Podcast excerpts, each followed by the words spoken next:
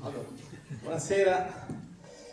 E, giustamente è stato detto, no? innanzitutto grazie per questa possibilità di dialogo con, con molti di voi, è un dialogo che continua da tempo.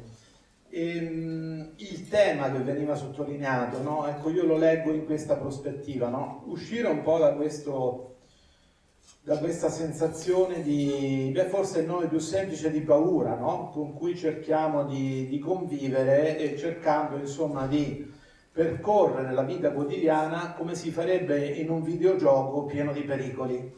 E allora per il lavoro, per la casa, per la sicurezza, pensate anche nelle nostre piccole città delle Marche, no? tutti preoccupati per la sicurezza eh, i poveri, i rom sarebbero il pericolo per la nostra sicurezza.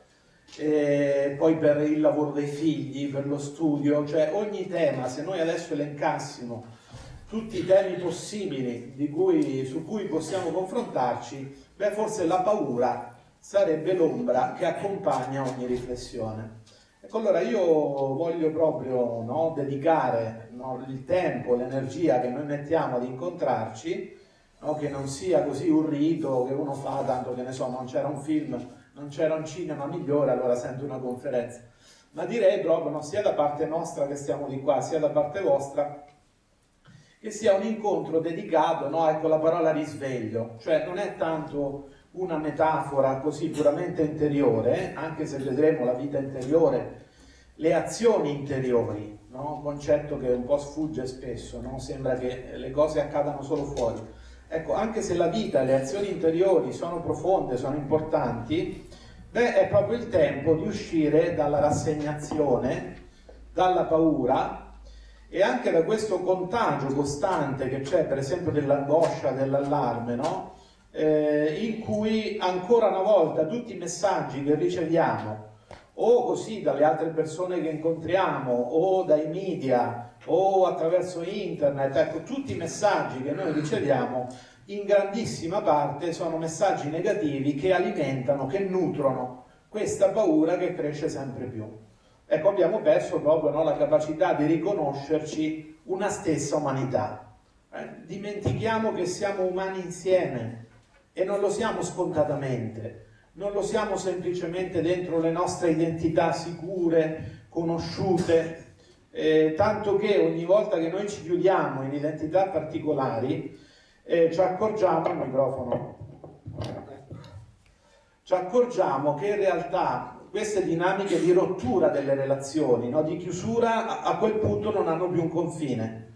Cioè gli elementi di divergenza, di incapacità di collaborare, gli elementi di delusione prevalgono e non è che ci salva il fatto di chiuderci in identità più piccole. La mia famiglia, la mia parrocchia, il mio gruppo, il mio partito, figurarsi il mio partito, la mia corrente, il mio amico, cioè ogni volta che noi facciamo dei passi indietro e le nostre identità, i nostri spazi diventano ancora più piccoli, più particolari, più chiusi, più difesi e ci accorgiamo che quello che resta dentro non è la felicità, non è una vita riuscita, ma è una vita deludente, è una vita dove la divisione e la frattura si riproducono, tanto che si riproducono anche dentro di noi. Allora, l'ambiente sociale e l'ambiente mentale comunicano costantemente.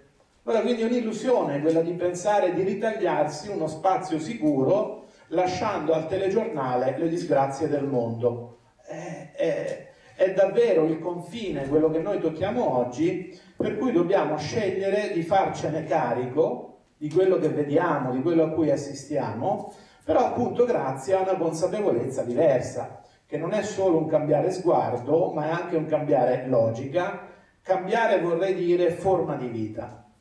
Uso questa parola forma per dire che l'esistenza umana tende, come fosse un'opera d'arte, no? a prendere una forma. Se non c'è la forma, la nostra vita non è più libera. No? A volte qualcuno ha la paura della forma. Nei primi anni del Novecento, in letteratura e anche in, in una parte della filosofia tedesca, c'era questo tema del rapporto tra la vita e le forme. C'era uno scritto di Georgi Lukács, si titola proprio La vita e le forme. E per loro il tema era che le forme soffocano la vita. Però l'alternativa non è cercare una vita senza forma, che vorrebbe per noi dire senza senso, senza direzione, senza valore, senza risposta a un appello fondamentale che per noi diventa una direzione di vita. Allora il punto non è né non avere forma, né dare una forma troppo stretta, per capirci, eh, per essere più chiaro. Se io vivo per l'immagine, vivo per, per dare da mangiare alla mia paura, per soddisfarla, e lei diventa onnipotente. Se vivo per il potere, vivo per i soldi, vedete voi quanti tutto quello che tocchiamo lo possiamo far diventare un idolo. Quando facciamo così diamo alla vita una forma troppo stretta. Faccio un esempio quotidiano, insomma, uno che vive per il lavoro. Già mentre lo fa dà alla vita una forma troppo stretta, si è chiuso in quel ruolo. Il giorno che va in pensione è morto, perché è finito questo attaccamento, questa forma essenziale. Ora capite quanto sia importante, no? Per così dire, scegliersi un buono scultore, cioè uno scultore adeguato che dia questa forma alla nostra esistenza. Ecco, anticipo una tesi di fondo di quelle che vi propongo, uso, mi dispiace, una parola retorica, una parola logora, dovremmo proprio toglierla dalla polvere, restaurarla come si fa appunto con le opere d'arte in Italia, tenute male, quindi cercare di restaurarla, la parola amore. Ecco, la prima tesi è questa, soltanto l'amore può dare una forma pienamente umanizzata alla nostra esistenza. Adesso, per adesso ve la dico così questa cosa, poi nel corso di questa riflessione cerco di precisare, no? non si può evocare l'amore eh, senza qualificarlo, senza dire di che stiamo parlando, no? sarebbe disonesto, questo sì sarebbe retorico.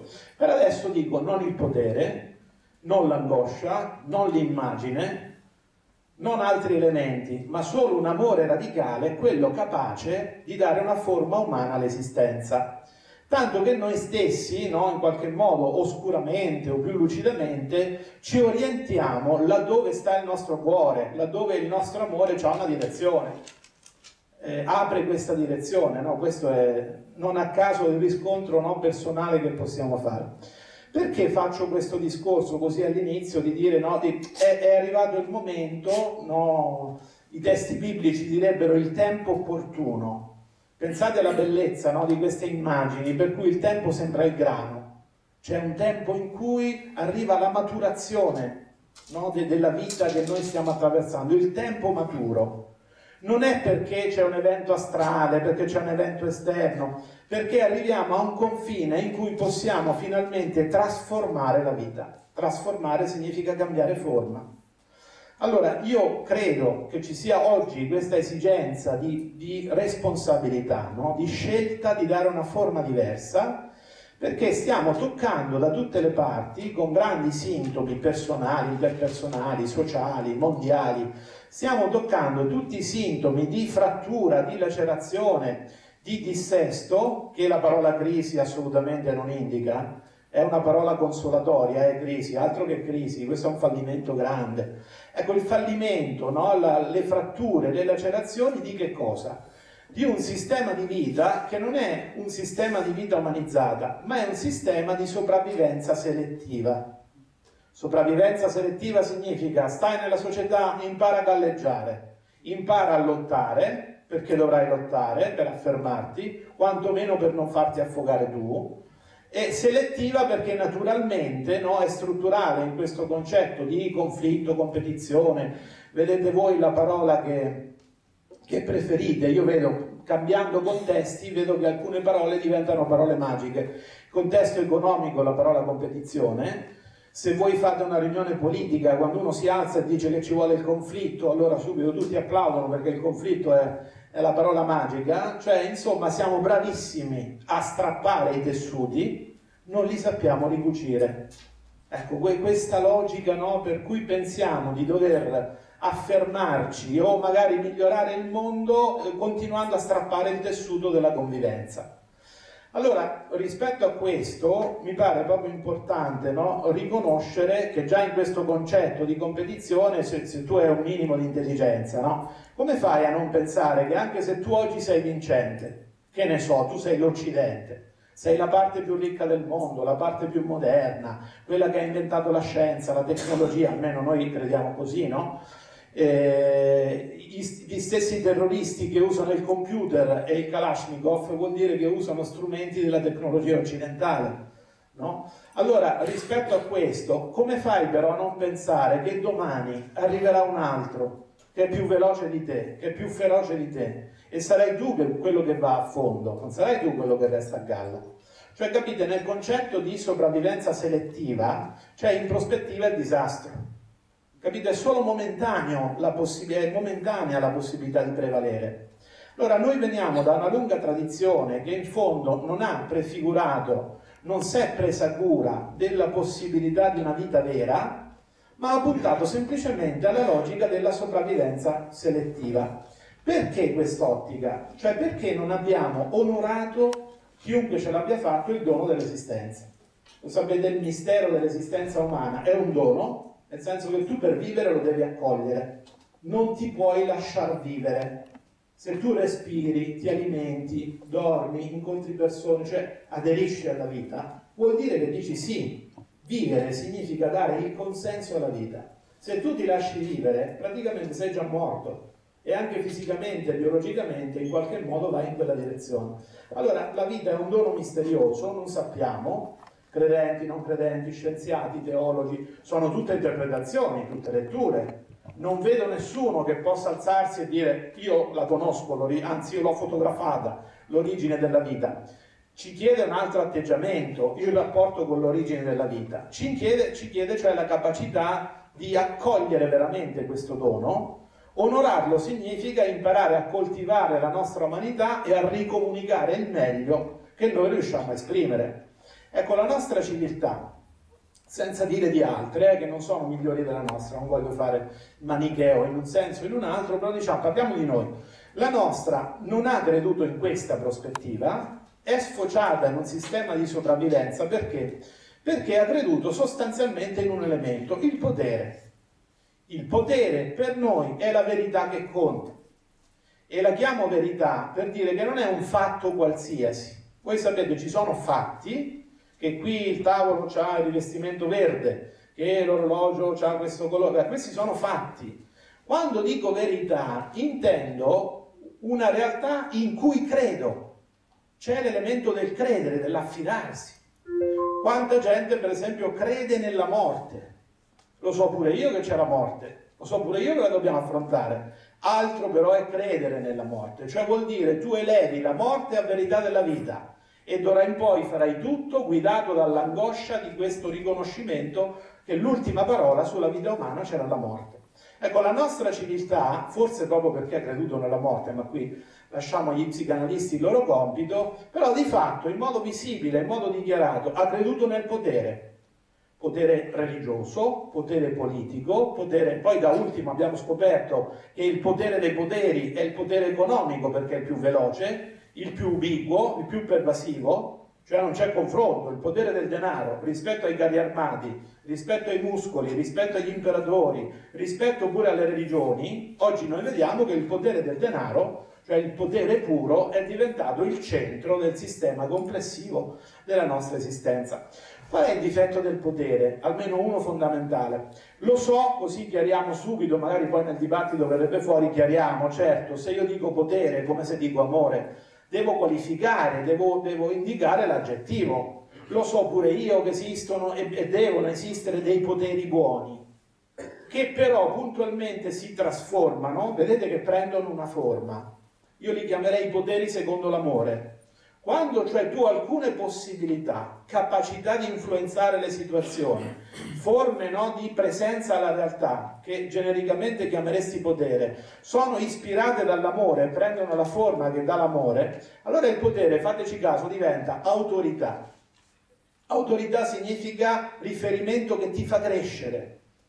Pensate quanto noi abbiamo poche autorità, abbiamo persone che comandano, abbiamo dei capi, difficilmente abbiamo, del, magari abbiamo degli idoli, eh? però difficilmente abbiamo delle autorità. Cioè sono quelli che fanno spazio agli altri, non hanno la fissa cresci, del crescere, ma sono capaci di far crescere un'altra cosa.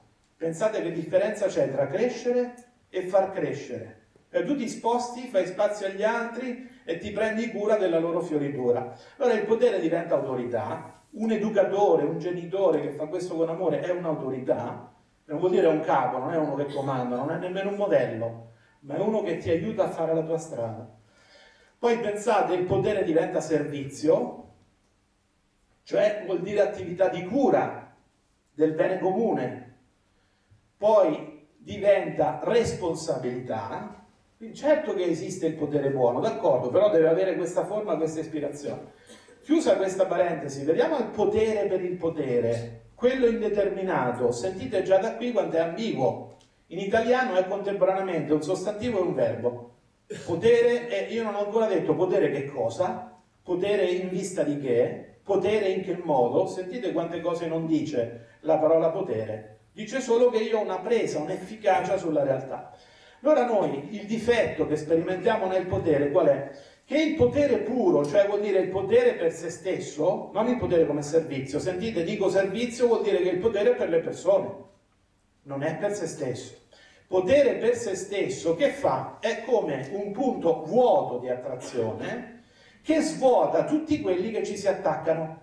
Caspita, diventi, che ne so, presidente della regione, diventi rettore, diventi primario dell'ospedale, chi di noi, a seconda degli ambienti professionali, non è stato attirato no, dalla possibilità di carriera, di avere un ruolo importante? Bene, c'è una trappola in quella sorta di desiderio per il potere, che se tu ti attacchi al potere, cioè quello diventa l'oggetto del tuo amore, tra virgolette, allora il potere ti svuota, perché il potere in quanto tale non è per le persone, non è per un fine più alto, ma è semplicemente per riprodurre se stesso. Allora, rispetto a questo, che cosa non vediamo? Non vediamo altri riferimenti possibili. Cioè, pensate, mica è detto che una società debba fondarsi sul potere, potrebbe fondarsi sulla ragione, e anche qui però l'abbiamo intesa come potere della ragione. Potrebbe fondarsi sulla giustizia, cioè sul rispetto della dignità delle persone, ma noi a questo non siamo abituati. Tanto che se io vi cito la parola giustizia, voi pensate ai tribunali, agli avvocati, ai processi, al carcere. Che cos'è per noi la giustizia? La giustizia penale, che sarà il 5% della giustizia. Ma non pensiamo alla giustizia come quell'attività di cura che deve attuare la dignità delle persone. Inutile che la citiamo se non ci impegniamo ad attuarla. La dignità come una promessa che deve essere mantenuta. Se nessuno assume il metodo della giustizia nell'educazione, in politica, in economia, capite che la, la dignità diventa l'ultimo dei valori. Poi, oltre questo, oltre alla possibilità della giustizia, naturalmente l'amore non l'abbiamo visto proprio. L'abbiamo confinato in una concezione sentimentale. Se io vi parlo d'amore, sembra che vi parlo delle canzoni di Sanremo, oppure mi dite che sono buonista, sentite oggi questi aggettivi che ritornano, i buonisti che vogliono il dialogo con l'Islam, non si accorgono che abbiamo il nemico in casa, quindi è il peggiore insulto per noi.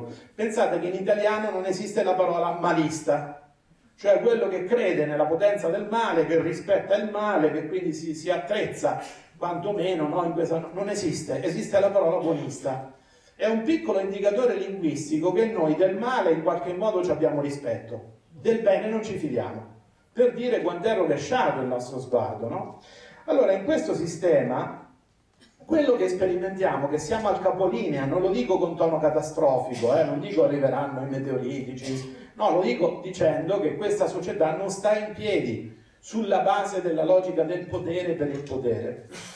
E direi che questo ha una conseguenza pesante per noi, nel senso che letto dalla condizione di vita nostra, delle persone della quotidianità, qual è la, qual è la conseguenza concreta? Che questo è un sistema dell'infelicità organizzata. Cioè per noi, anche qui, qual è un'altra parola importante che ci siamo giocati? La felicità tant'è vero che per noi è una parola retorica, a cui non crediamo, spesso proprio quelli che credono in Dio non credono nella felicità, quindi chissà perché non c'è questa frattura. E insomma, noi abbiamo altri obiettivi, mica la felicità, la sopravvivenza, trovare un lavoro, vedere sistemati i figli, ma non la prendiamo sul serio, ci pare qualcosa di troppo remoto, di troppo difficile. Tant'è vero che nel pregiudizio corrente, felicità, infatti, se, se ne parlassimo, no? Che cos'è? È un traguardo. Per noi la felicità è un traguardo, normalmente troppo lontano, non a portata nostra, perché o è troppo in avanti, cioè richiederebbe tante di quelle condizioni che noi non ce le abbiamo, Oppure troppo indietro, io mi ricordo l'età dell'oro di quando giocavo con mamma e papà e valla a recuperare quella felicità lì.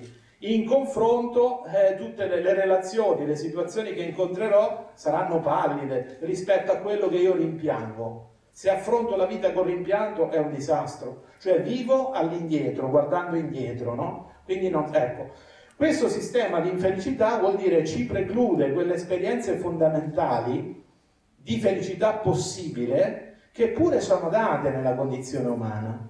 Allora, quello che noi chiamiamo spiritualità, da qui allora l'idea delle fonti spirituali, anche per una rinascita collettiva, sociale, politica, quello che noi chiamiamo spiritualità per me significa la sensibilità, ecco la spiritualità è una sensibilità, di sicuro non è una tecnica, non vi fidate di chi riduce a tecnica una cosa che è della nostra umanità profonda. Non si può ridurre a regolette, a tecniche, a ortodossie di scuola.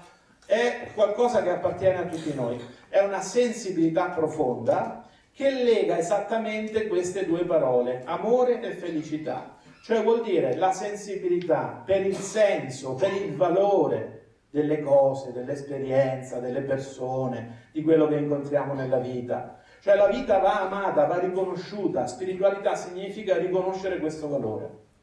Poi significa anche coniugare amore e felicità, in che modo concreto, non retorico. Su questo punto, per essere più chiaro, vi introduco due parole essenziali che secondo me danno la coordinata no? di come si legano felicità ed amore in un modo possibile. Ecco, anche qui no, vedete che ogni volta siamo talmente immersi in una cultura distorta che ogni volta che si tocca una parola importante bisogna restaurarla, bisogna fare le precisazioni. Allora, perché dico felicità possibile? Sembra che io abbia abbassato il tono, abbia no, abbassato lo sguardo dell'aspettativa. Al contrario, l'alternativa sarebbe la felicità immaginaria gli psicanalisti ci direbbero quella proiettiva, dove tu hai una volontà di onnipotenza e proietti che hai, che ne so, 10 ville, 15 Ferrari, eh, no? una, per esempio una felicità quantitativa, fondata su tutte le cose che hai, e poi c'è pure la sofferenza che non te ne puoi godere naturalmente, perché il nostro corpo ci dà un limite, ci dà una misura che la volontà di potenza non vuole riconoscere. Ecco allora la felicità immaginaria naturalmente è una trappola e noi dovremmo essere difesi tutte le volte che ci mettiamo a inseguire i desideri della felicità immaginaria. Tanto che se per caso si realizzano, tu sperimenti una delusione profonda e dici, ah, era questo? Ah, è tutto qui? Ma questo io volevo? Ecco, felicità possibile invece significa non quella, la piccola felicità a cui mi ha dato la rassegnazione, quella che mi è data. No, la felicità possibile significa quella consonante con la possibilità più propria della nostra dignità, quella proprio che riguarda la nostra dignità di persone umane, quella adatta a noi. Allora perché dico che è possibile? Perché è legata innanzitutto quando ne facciamo esperienza, perché non è solo un'idea, solo una meta ideale, perché noi ne facciamo esperienza nelle relazioni affettive, solo che spesso abbiamo, la cultura sono come gli occhiali che abbiamo per vedere la realtà. Se gli occhiali sono sbagliati, cioè se la cultura ha delle categorie o delle prospettive distorte, accade il paradosso che nell'esperienza noi avremmo pure rapporto con quella felicità, ma la mentalità, le categorie della cultura in qualche modo la fraintendono. Allora, nelle relazioni affettive, che per noi sono fonte anche di sofferenza, di ferite, d'accordo, ma nelle relazioni affettive, se sono tali, noi abbiamo questa esperienza data, non è un traguardo lontano. Cioè noi nel volere veramente, sinceramente bene a qualcuno, se tu vuoi sinceramente bene a qualcuno, che cosa sperimenti? Che sei felice perché quella persona esiste. Cioè la felicità è già data dentro le relazioni d'amore, poi siano amicali, siano di altro tipo, ovunque sta il tuo amore per un'altra persona, se no non è proprio possibile che tu l'ami, lì c'è almeno l'idea che sei felice, anzi l'esperienza che sei felice perché quella persona esiste. Poi quella ti dà sofferenze, ci saranno liti, d'accordo. Però intanto se davvero la ami è così. E se per caso, insomma, uno si chiede, no, perché amo quella persona? E quello ti risponde, no, perché tu mi ami? E eh, quella persona ti dà degli argomenti, già per questo, per questo preoccupati. perché vorrebbe dire allora che ti ama per un argomento, per un motivo, per delle qualità che hai, non ama te, ama quelle qualità e mosso da quei motivi. Allora, l'unica risposta che si può dare, perché mi ami? Perché sei tu. Ecco, questa per noi, per quanto noi possiamo essere a volte meschini, mediocri, impauriti, angosciati, questa è un'esperienza che noi abbiamo. Conosciamo le, le sincere relazioni affettive noi adulti forse, senza essere eroi, conosciamo persone per cui daremmo la vita. In prospettiva pensiamo, pens- preferiamo pensare che moriamo noi piuttosto che muoiano loro. Penso che questo sia un dato comune, non è un dato limite, no? Allora, ripartiamo da qui. Cioè, nelle relazioni affettive sincere c'è un nucleo, un seme di esperienza di felicità che poi noi però dovremmo assumere e coltivare. Eh, tutte le cose fondamentali della vita ci sono date nella forma di un seme. Allora, spiritualità significa vedere quel seme e coltivarlo perché possa fiorire. Non soffocarlo nella mentalità della sopravvivenza, della competizione, come diciamo noi in Italia per guarire dal nostro vizio così di fare le cose alla carlona, la meritocrazia, e la prendiamo tanto sul serio questa parola della meritocrazia, è una parola del lessico della competizione. Vuol dire io mi merito di prevalere, quindi me lo dico da solo naturalmente, e l'altro se lo merita di stare indietro. Capite la nostra mitica meritocrazia? Ecco, se io non soffoco col lessico della competizione, col culto del potere, no, questa condizione di vita, io devo accogliere questo seme, che è il seme stesso della mia umanità, e poterlo sviluppare certo nella vita interiore, certo nelle relazioni interpersonali, ma con quale sincerità posso dire adesso chiudo la porta, il confine è solo tra me e me, tra me e gli altri che amo, basta.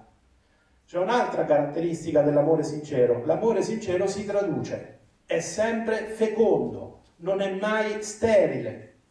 No, anche qui precisazione, non vuol dire per forza fecondità biologica, non è che se non puoi avere figli allora è il tuo amore. No, la fecondità invece proprio in senso ampio significa tu generi situazioni, relazioni, forme di vita in cui questo principio fondamentale dell'amore può essere tradotto, concretizzato in dimensioni specifiche. Esiste l'amore economico, esiste l'amore politico, cioè esistono tante forme d'amore, ma tutte hanno un centro, la nostra umanità coltivata, di cui ci prendiamo cura e non soffocata dentro logiche sbagliate e antitetiche alla nostra dignità.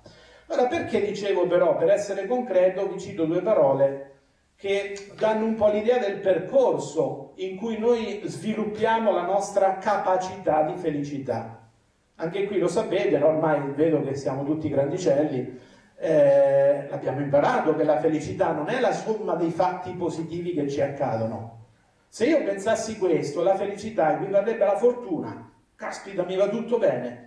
Oggi stavo a Milano, sono venuto già alla strada per me, non c'erano macchine, traffico. Eh. Oh, caspita, ero felice. Insomma, quello era un caso fortuito. La felicità non dipende dai fatti, Certo che pesano se ti capita un tumore, se ti capita un lutto, ma certo nessuno vuole sottovalutare. Oppure invece incontri la persona della tua vita, c'è una bella differenza, certo. Però i fatti da soli non decidono il senso delle cose. Ecco, qui è una sensibilità critica, eh, che, cioè i fatti come tali non sono il senso delle cose. Noi non dobbiamo giudicare il senso delle cose a partire dai fatti, ma a partire dal nostro amore e non ridurre il senso ai fatti dati, anche perché quando pensiamo di indicare i fatti nudi e crudi, indichiamo alcuni e altri ce li dimentichiamo. Allora è molto meglio no, riconoscere il senso, perché almeno tu puoi avere questo criterio, no, che è proprio l'essenza del pensiero critico. I fatti positivi li accogli e li sviluppi, i fatti negativi li combatti. Sembra una banalità sconcertante, ma guardate che oggi ci dicono di adattarci così a questa politica, a questa economia. Vi ricordate che dicono? Questi, per esempio, che stanno al governo oggi, che dicono il mondo è cambiato. Cari giovani, scordatevi il posto fisso. Quindi adattatevi, piegatevi, siate flessibili, che tanto il mondo è questo. Questo è un modo totalitario e banale di rinunciare a un criterio di discernimento. Io dico il mondo è cambiato, aggiungo subito, in meglio o in peggio? perché se è cambiato in peggio combatterò questo cambiamento. Cioè io vorrò un vero cambiamento. Se è cambiato in meglio, benissimo, allora andiamo verso questa direzione. È una domanda elementare, ma è stata messa fuori dalla visuale. Ci dicono in modo totalitario, no? uh, intimidatorio, ricattatorio, il mondo è cambiato e bisogna fare così. Non fate storie, se no sembrate gente del Novecento sembrate conservatori. Capite? Questo non è un modo critico di affrontare la vita.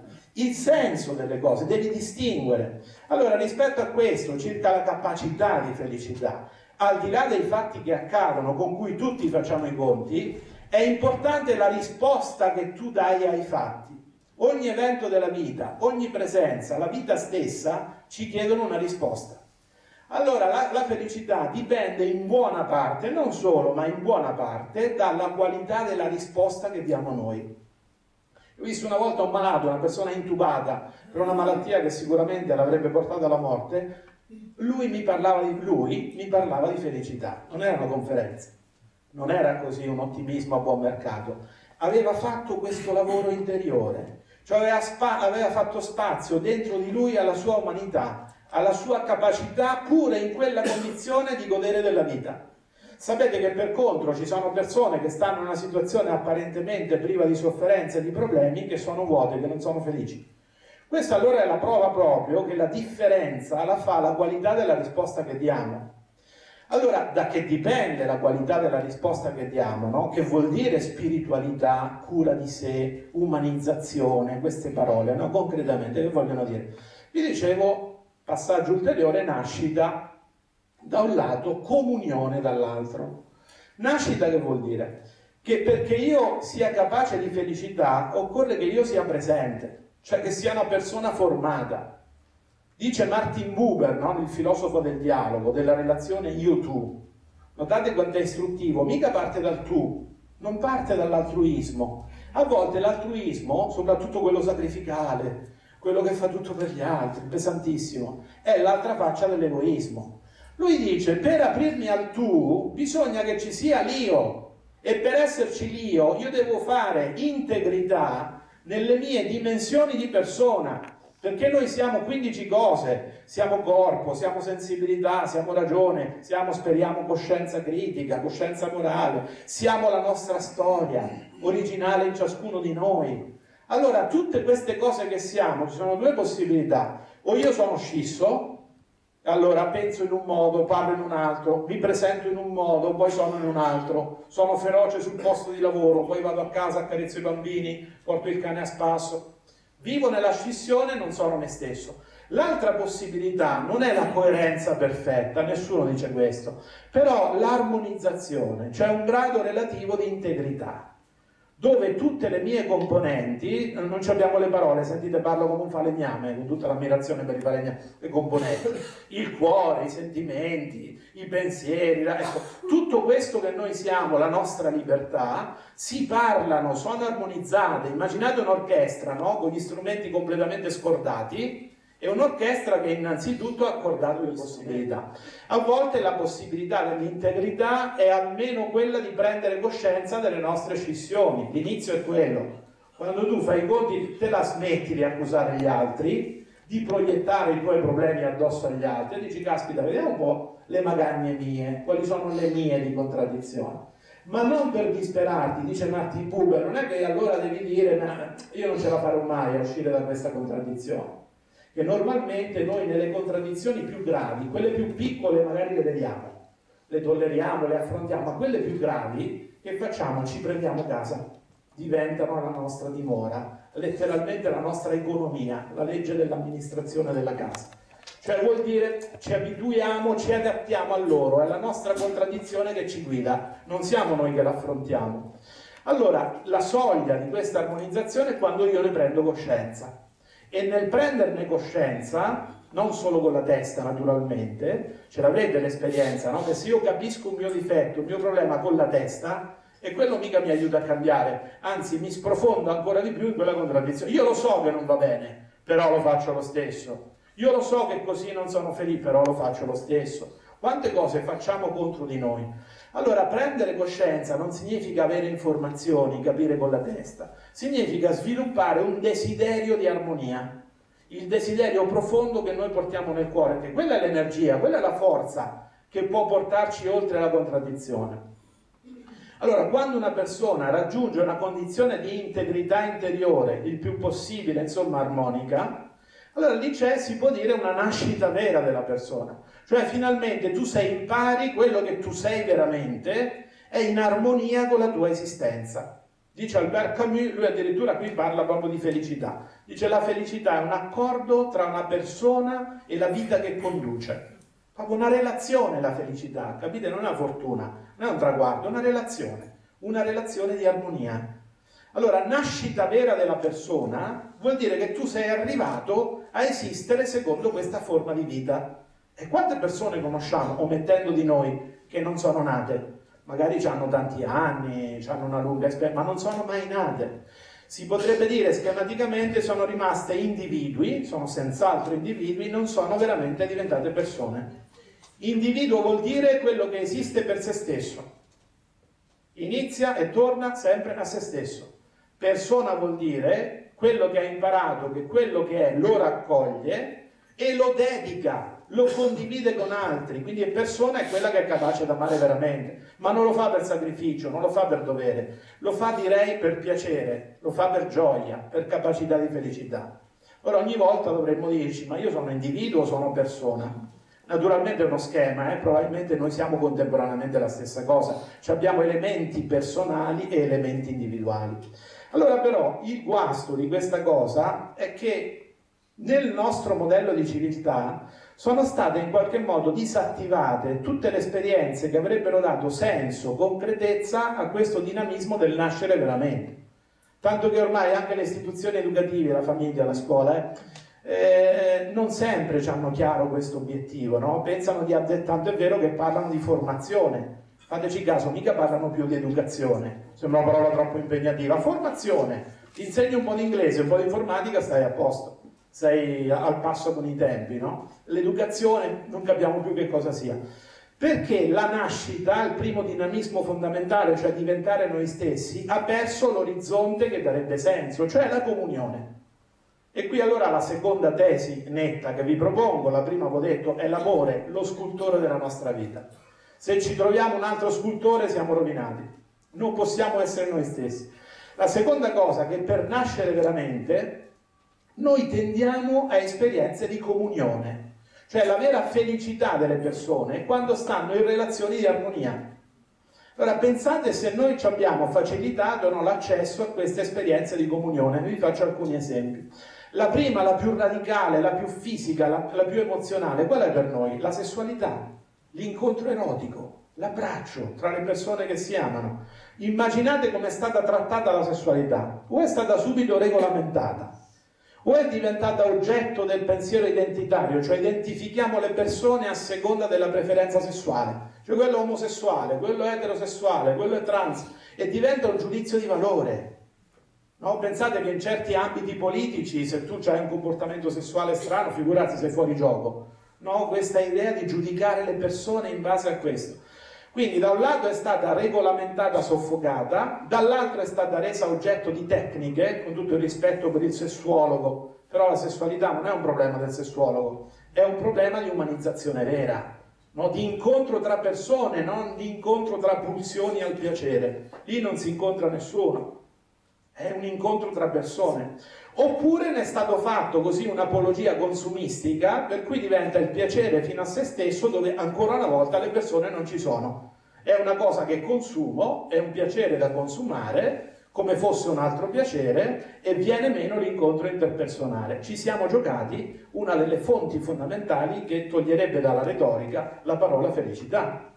Poi un'altra esperienza, non a caso, allora l'incontro erotico significa comunione non è veramente erotico, non c'è veramente desiderio se non c'è comunione tra le persone. Quando io faccio l'amore con qualcuno e poi la comunione non c'era, spero che non sia un'esperienza che abbiamo, però di che mi accorgo? Di un vuoto, di una delusione, di una freddezza ancora peggiori di prima di incontrare quella persona. Una grande delusione nel cuore. La seconda fonte che ci siamo giocati, il rapporto con i bambini, in tutte le, le culture l'accoglienza di una bambina, di un bambino che nasce, è una festa.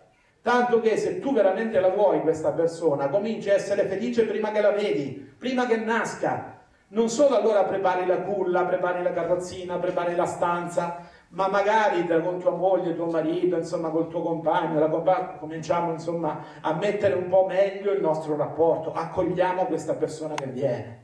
Un genitore vero no? comincia a, a, prepararsi a questa cosa, no? Ecco, anche questo, se voi guardate come noi trattiamo i piccoli, no? le bambine, i bambini, quando diciamo i giovani sono trattati male, giusto, però quei giovani erano trattati male già da bambini, eh? non cominciano a 18 anni a essere trattati male.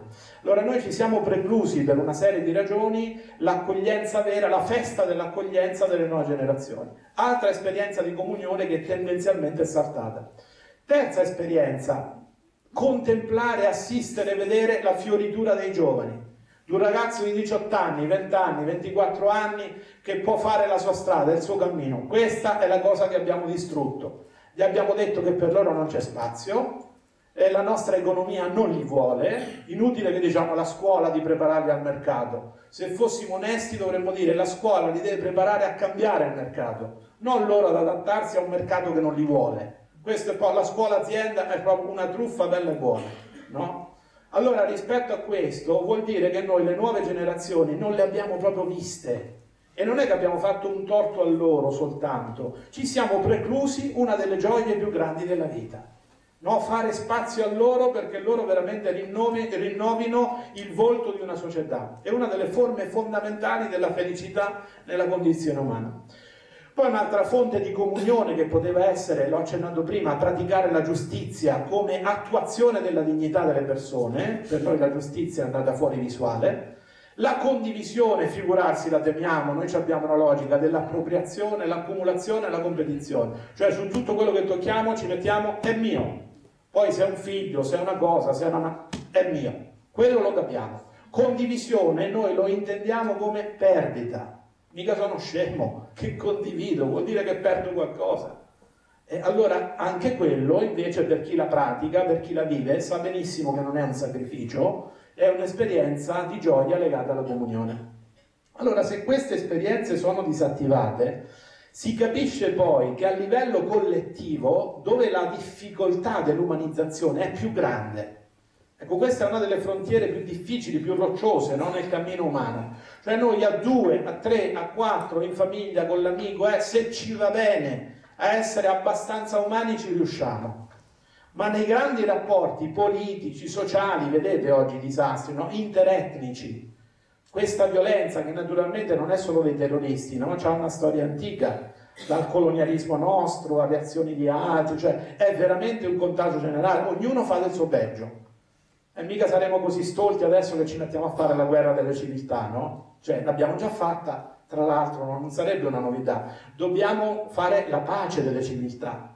Allora, rispetto a questo, no, vedete questi grandi sintomi di malessere, no? il terrorismo, le migrazioni forzate, la, la, l'incapacità di vederci come un'unica famiglia l'umanità, no? Piccolo indizio, dice 12 morti, ormai 20 morti a Parigi, negli stessi giorni, in poco tempo, due o tre giorni, 2000, almeno 2000 in Nigeria, un trafiletto in ottava pagina. Cioè per noi i morti di Parigi contano, giustamente. I morti africani, eh, oggi sentivo nel, nel 94 in Ruanda, ne hanno fatto in tre mesi un milione. Noi non abbiamo mosso, c'erano pure i caschi blu, non hanno mosso un dito. Quindi capite, questa idea per cui noi non ci sentiamo umanità comune, l'umanità ha i confini delle nostre identità particolari. Dopodiché diventiamo ridicoli perché manco l'Italia, no? pensate il Veneto vuole fare la secessione e poi che ne so, insomma, diventa una cosa assurda. Non abbiamo il senso del legame con gli altri, no? cerchiamo solo questo autointeresse. Allora, rispetto a questo, perché stupirsi che tendenzialmente siamo rimasti abbastanza senza sistema educativo, no? cerchiamo solo di addestrare le persone senza sistema informativo, no? vedete come sono confezionati no? i nostri notiziari, che puntano o a configurare la realtà secondo alcuni interessi o, o semplicemente alla, alla, alla salita dell'audience vedevo per esempio Rai News 24 nei giorni dell'omicidio di quel poliziotto, hanno mandato la scena dell'omicidio del poliziotto un centinaio di volte. Io non l'avrei mostrata. L'hanno mandata proprio col piacere no? di alzare l'audience, di, di esibire la ferocia, il disumano, che quello morbosamente ci attrae. Qual è l'unica conseguenza concreta? Maggiore coscienza etica? Maggiore no, che d'ora in poi la guerra di civiltà, l'odio contro gli islamici, questo è l'Islam, questo era il titolo di un quotidiano, no? Capite, noi dopo tutto questo lo amplifichiamo, il peggio diventa il nostro specchio, sale la nostra angoscia e tutto quello di cui ho parlato naturalmente diventa pura retorica, lo troviamo nelle conferenze, ma basta, poi non lo troviamo più. Allora, ci siamo giocati sistema educativo, sistema informativo, l'economia, lo sapete, non serve che ne parlo. Come si fa a non vedere che è un sistema costruito per il benessere del capitale e per il malessere delle persone e della natura? Che ci vuole a vederlo? Noi adulti presuntuosi e cinici diciamo anche un bambino lo capirebbe, perché è stupido il bambino, certo che lo capirebbe, cioè, anche un bambino. Il bambino lo capisce, noi no, perché ormai abbiamo le lenti sbagliate e pensiamo che quella è la realtà, anzi aspettiamo di addirittura ancora accrescere quella logica, esasperare quella stessa logica.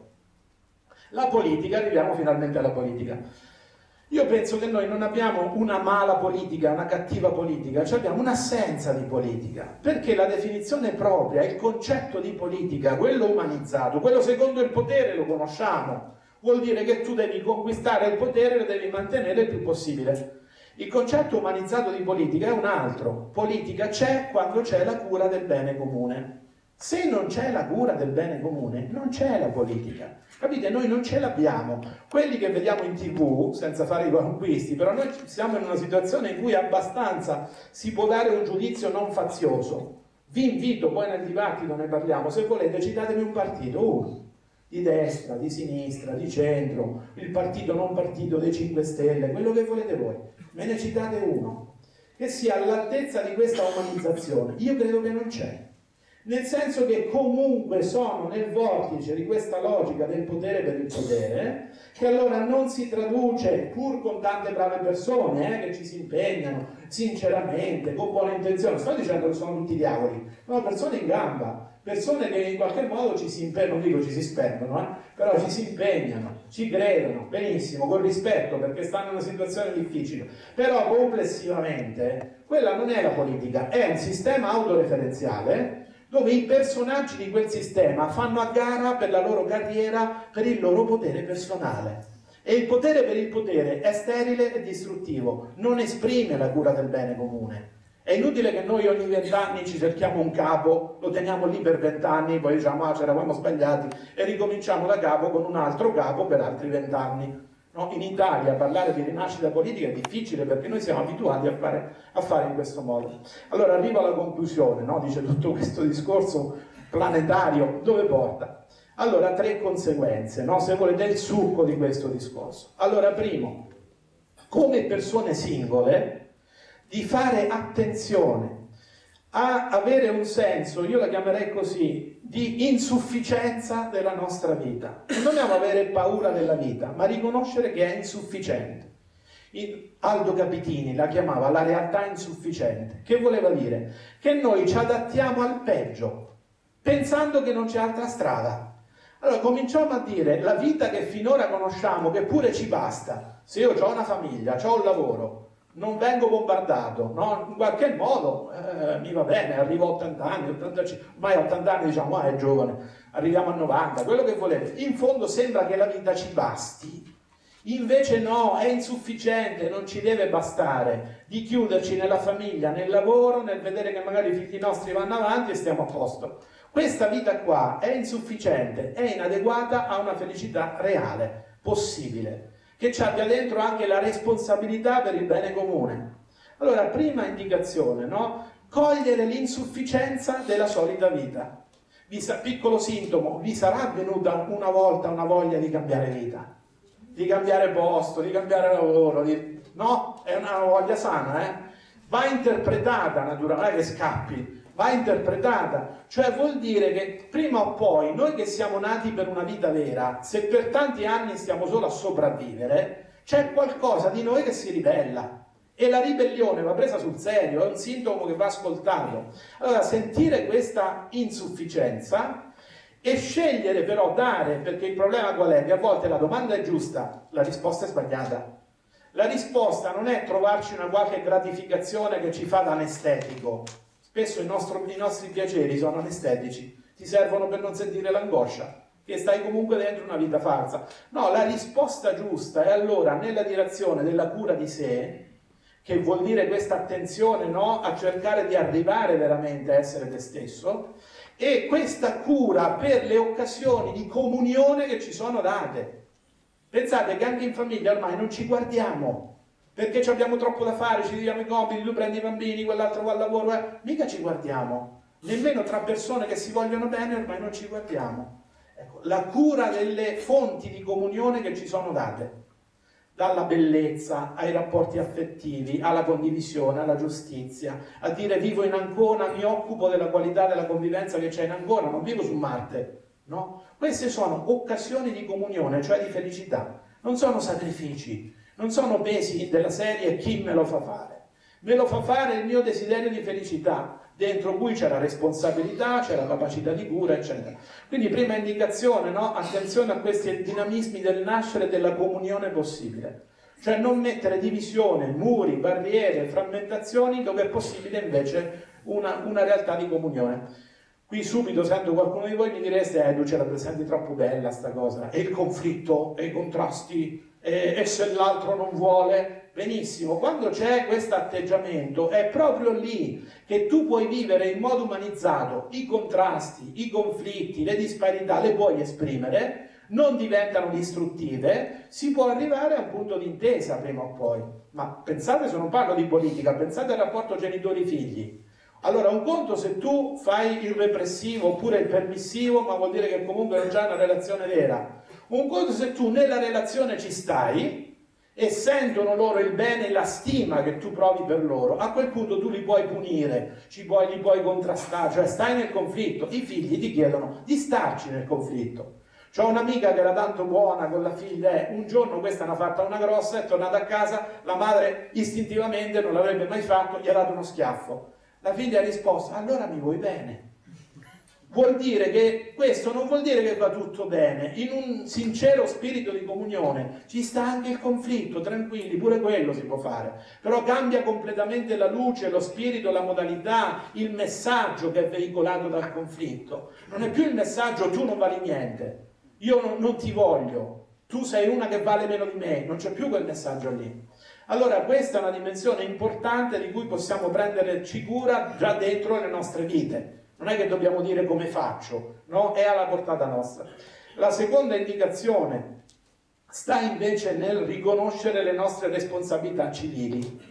Qui prima, qual è la difficoltà no, di parlare di questo? Che innanzitutto ehm, nel riconoscere una responsabilità civile, noi da un lato ci manca una cultura adeguata in questo, cioè in Italia abbiamo molto più forte una cultura antidemocratica che non una cultura democratica. Da noi sono forti, correnti, come che ne so, il pensiero di Machiavelli, con tutto il rispetto, un grande, però è quello che ci ha insegnato che la politica è il rapporto di potere. Eh vabbè, non era proprio un genio da questo punto di vista, era un po' più creativo vedere una politica umanizzata, però a quello ci crediamo. Politica e rapporti di potere. Quanti pacchetti di voti mi dai? Quante televisioni? Quanto consenso? Quanto rapporto con le aziende? Quanti finanziatori? Per noi la politica è questo. Diceva, qua sono corrotti, ma certo, la corruzione è l'espressione di questa logica, mica una malattia, eh? è l'espressione coerente di quella logica. Allora, noi siamo la terra di Machiavelli, siamo la terra di Guicciardini, quello diceva il particolare, altro che il bene comune. Ancona una cosa, Falconara un'altra, Senigallia un'altra, figurarsi. Cioè noi il concetto del bene comune proprio non ce l'abbiamo nel sangue, perché abbiamo l'idea della particolarità del nostro posto al massimo, il paese nostro, la parrocchia nostra, la famiglia mia, il resto non esiste. Figuratevi la cultura democratica, come facciamo ad avercela? Terzo elemento, noi siamo la terra che si è, insomma, si è specializzata nella cultura mafiosa, eh, che non c'ha niente a che spartire con la democrazia. Pensate che addirittura la pratica religiosa in Italia fa fatica a dividersi, nonostante grandi testimoni, addirittura grandi martiri, però dalla, dalla, cultura mafiosa. Le processioni che si fermano davanti alla casa del mafioso non sono storie di cent'anni fa, no? Quindi questa è una cosa problematica. Da ultimo ricordo oh, questa mentalità gerarchica nel senso letterale, cioè noi rispettiamo che chi è più antico nella gestione del potere, non gli anziani, quelli non li rispettiamo, chi è più antico nella gestione del potere e chi è più antico nella gestione del potere non fa spazio alle nuove generazioni. Questo per noi è normale, no? Da ultimo, certo, vorrei citare, questo è anche insomma uno degli aspetti più problematici, il cattolicesimo infedele non il cattolicesimo fedele al Vangelo, quello è profetico, quello è lievito, magari ce ne fosse, Don Ciotti, questi per carità. Ma quello infedele vuol dire quello cinico. Quello, ricordo, no, è semplificato da una frase da Andreotti quando gli chiedono no, di Ambrosoli. Dice Ambrosoli era uno che se ne andava a cercare. Quello è stato il commento di Andreotti sull'assassinio di Ambrosoli. Quello è il cattolicesimo infedele. Cioè che in nome della religione rimanda il bene, la giustizia, le rimanda tutte le cose che abbiamo detto riguardano l'aldilà. Nell'aldilà, su questa terra, tutti i compromessi, tutti i maneggi, tutti gli intrecci sono possibili. Capite che se un popolo assorbe questo modo, questo modo qui di intendere la religione, ha le falde spirituali inquinate. Quindi la democrazia non solo non la capisce, ma la teme cioè non ci si riconosce proprio. Allora per noi nel discorso politico bisogna staccare, bisogna introdurre un'interruzione con questa cattiva tradizione. Dobbiamo valorizzare un'altra tradizione che abbiamo. Pensate ai grandi educatori in Italia, da Maria Montessori a Don Milani, a Mario Lodi, eh, a Danilo Dolci, ad Aldo Capitini, abbiamo fior di figure, quindi abbiamo una grande tradizione democratica sul terreno dell'educazione sul terreno dei diritti si potrebbero citare, cito solo Franco Basaglia, uno che ha detto il cosiddetto matto è una persona, è un essere umano e non è colpa di Franco Basaglia se poi le persone, le famiglie, poi parlate con le famiglie che hanno il problema di una persona con disagio psichico, le famiglie sono abbandonate, non ci sono istituzioni, figurarsi oggi non ci sono i soldi, minimo minimo No? Allora non è colpa di Basaglia, è colpa di una politica che non è stata così umanizzata da capire qual era l'altra forma di assistere questi problemi. Però per dire che abbiamo una tradizione antidemocratica, ma abbiamo anche delle storie di grande democrazia, a quelle, di quelle dobbiamo fare memoria no? e capire la capacità di futuro che avevano. Allora, tutto questo secondo me passa per un elemento preliminare, ecco allora l'elemento anche proprio interiore, personale, di adesione, di motivazione personale, che si chiama coscienza etica. Cioè il fondamento della politica non è l'abilità nella conquista del potere, non me ne faccio niente, anche perché è noiosissimo, cambiano solo i nomi, ma la logica è la stessa. I risultati sono gli stessi, cioè non edificano la società come casa comune delle persone.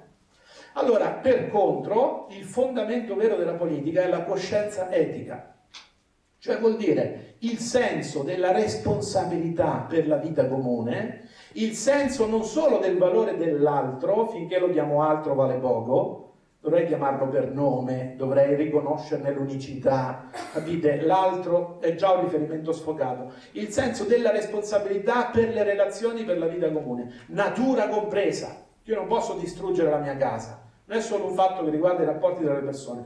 Se non c'è una coscienza etica che si forma nella famiglia, nella scuola, nei primi anni di vita, allora poi tutto il resto è solo appoggiato sopra e le logiche fondamentali saranno le logiche della prevaricazione. Allora, la vera grande riforma della scuola è un'educazione etica, che non significa indottrinarli in senso religioso, in senso laicista, fare ognuno la scuoletta sua, la scuola cattolica, la scuola... quella è una follia. La scuola di tutti, con una coscienza etica fondamentale che viene coltivata, e che insegna a poco a poco ai bambini che sono disponibilissimi, ai ragazzi altrettanto, che insegnano questa capacità di stare al mondo, di convivere insieme nel mondo senza distruggerlo. Se non c'è questa, a noi fa problema non la democrazia, già il codice stradale. Perché non dovrei andare contro mano? Perché non devo passare col rosso? Cioè noi già facciamo fatica col semaforo figurarci la vita comune, capite? Se non c'è una coscienza etica profonda. Concludo allora, perché il discorso è troppo lungo, eh, l'elemento di concretezza. Se adesso mi dite belle parole, però insomma concretamente come si fa in una situazione così? Ecco per me l'elemento più concreto che io vi posso citare, ve lo riassumo con la parola la fonte. Cioè vuol dire senza una fonte adeguata d'amore vero, di bene, di lucidità nell'affrontare la vita, noi non andiamo da nessuna parte. Gandhi diceva l'uomo non è cattivo, è che si stanca. Cioè siamo come pile scariche.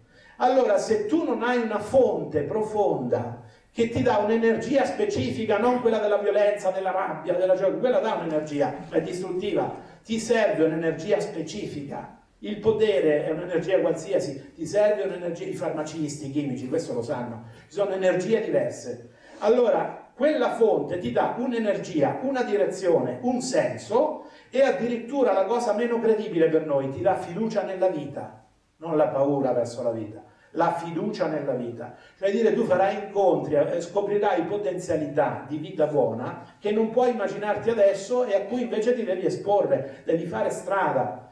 Allora questa fonte profonda per i credenti in senso religioso è Dio, si può chiamare Dio, per i credenti in un altro modo, cioè si può chiamare senso della vita, si può chiamare, che ne so, natura, si può chiamare... almeno per tutti quelli di voi che non hanno troppa disponibilità metafisica, cioè che quello che non vedono non lo credono, perché non lo vedono, non è che sia il massimo, eh, però insomma c'è gente che dice, ah io se non vedo non credo. Benissimo, allora quale sarà questa fonte? Perché è proprio data a tutti. Pensate alle vostre relazioni affettive, fatelo per le persone che amate, scoprite quanto è infinito il valore di quelle relazioni.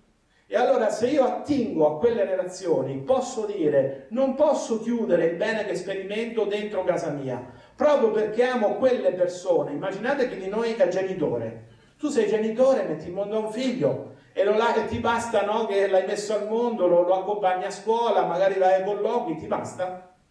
E lo consegna a una società che ha una politica, un'economia, una logica di questo tipo, non muovi un dito, cioè ah, io non faccio politica, ah, io non mi comprometto, ah, io non mi sporco, io non mi espongo, no, tu ti esponi, tu hai messo al mondo quel figlio, cioè hai una quota, una tua quota di responsabilità di dare il tuo meglio perché il mondo possa sperimentare qualcosa di meglio.